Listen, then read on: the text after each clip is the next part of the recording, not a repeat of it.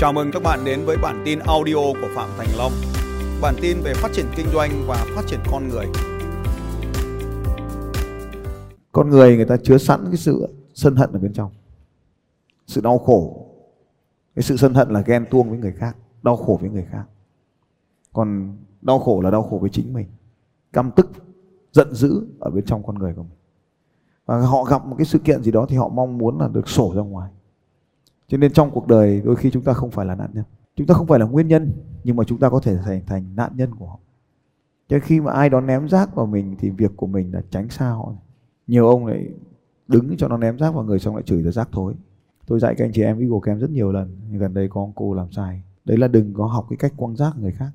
Khi mình đã trở thành một cái người lớn rồi, mạnh rồi, thì tuyệt đối là không viral bằng các scandal.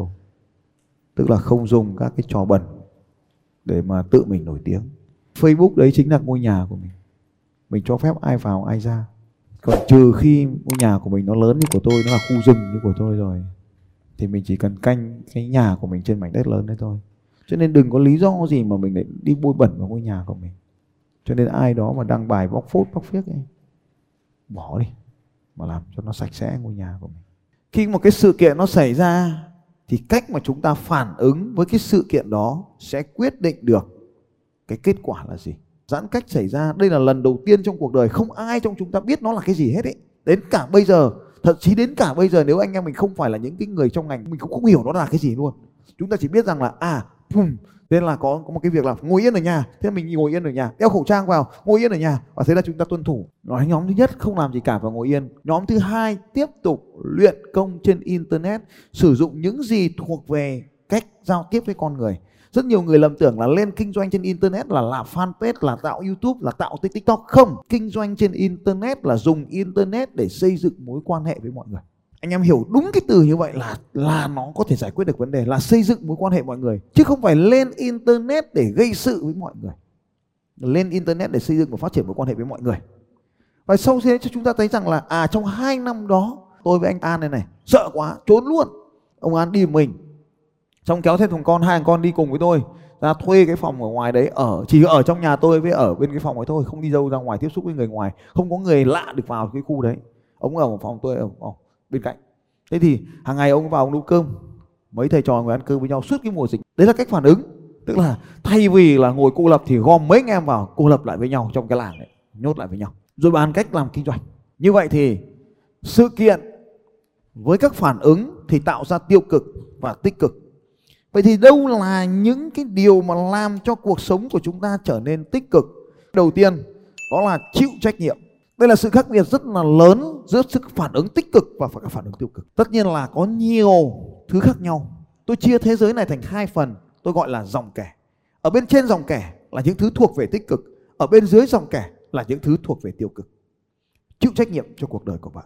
Chịu trách nhiệm về những điều gì? Chịu trách nhiệm thứ nhất, chịu trách nhiệm về chính cuộc đời của mình. Cha mẹ mình có trách nhiệm sinh ra mình và chỉ thế thôi, đừng đòi hỏi gì nhiều hơn. Có cái gì cho mình thì tốt, không có gì cho mình cũng tốt. Chịu trách nhiệm về chính công việc của mình. Nếu nó không hành thông thì có điều gì đó mình đã làm cho nó không hành thông. Tại sao tinh thần chịu trách nhiệm lại có thể làm thay đổi cuộc đời của chúng ta?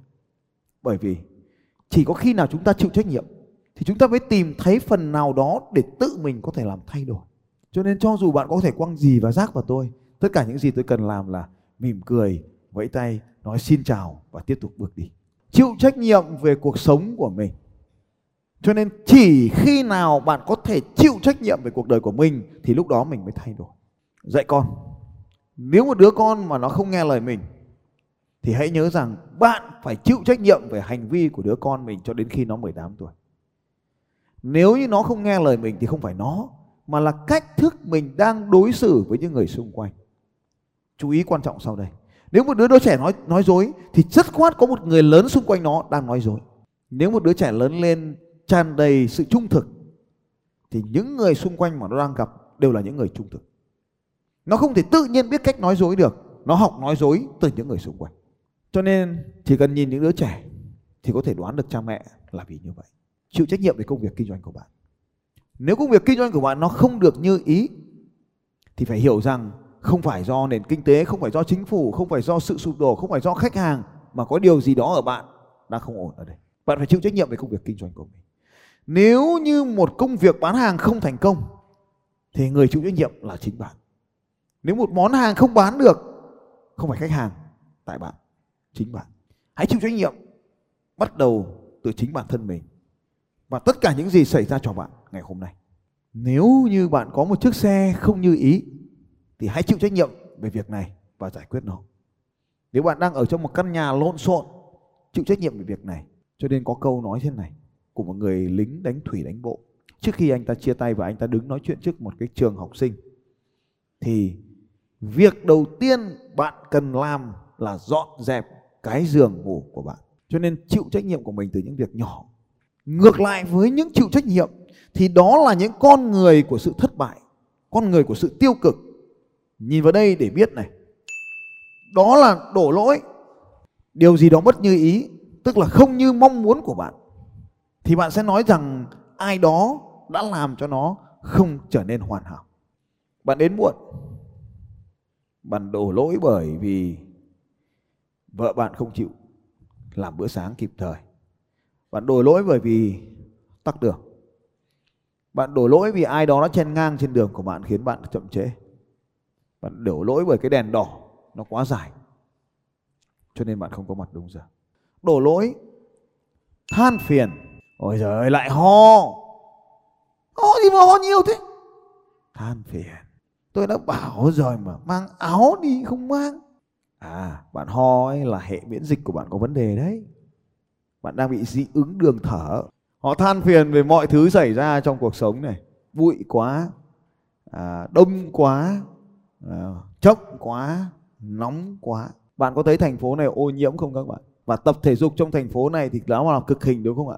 Chính vì thế mà tôi không thể tập ở thành phố này được. Cho nên cách một, tôi lắp máy chạy tại nhà, trong nhà nơi có lọc không khí tốt hơn. Tôi không than phiền mà tôi chịu trách nhiệm về bài tập chạy của tôi. Cách thứ hai là nếu cuối tuần có thời gian thì tôi sẽ lên núi, tôi tập chạy. Ví dụ như đạp xe năm mươi ki lô mét từ đây lên trên Đại Lải là có núi để luyện tập rồi.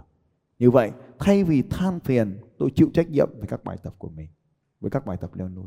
Ở đây da tôi cũng làm loại da nhạy cảm.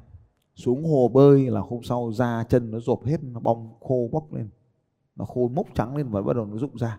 Xuống hồ bơi nó có là không chịu được. Đấy, các anh chị có thể nhìn thấy là tôi đang đạp xe đi năm mươi cây số để tìm một chỗ để chạy bộ. Thế thì tôi không hồ bơi được thì làm thế nào bây giờ? Trong khi tôi là một vận động viên bơi lội, có con đường khác thôi. Tôi đến một thành phố biển và sinh sống ở đấy. Thế là xong. Và tôi chịu trách nhiệm về cuộc sống. Và mệt quá đây. Đấy, da nó rộp như thế này đấy. Đấy, đúng nghĩa đen luôn đấy. Nhìn thấy không? Đã biết tại sao da tôi đen chưa? Nhưng mà tôi có than phiền gì không? Mệt quá này, này đang trông tỉnh táo này thôi là đứng thế này không thở, đang đứng thở đấy. Đứng thở sau ba phút sau thì nó rơi xuống đất như này. Mệt quá là không làm gì được nữa. Không còn sức để chạy nữa, hết pin đấy. Battery empty. Thế, đầu tiên là còn cầm ô chụp lên đầu chắc gió thổi bay cái ô. Thế có than phiền không? Dốc thì làm gì? Dốc thì chơi trò chơi là zombie, cứ thế từ từ ta đi lên thôi. Đấy. Mưa thì làm gì? Gió thì làm gì? Cứ thế mà chơi thôi chứ làm gì bây giờ?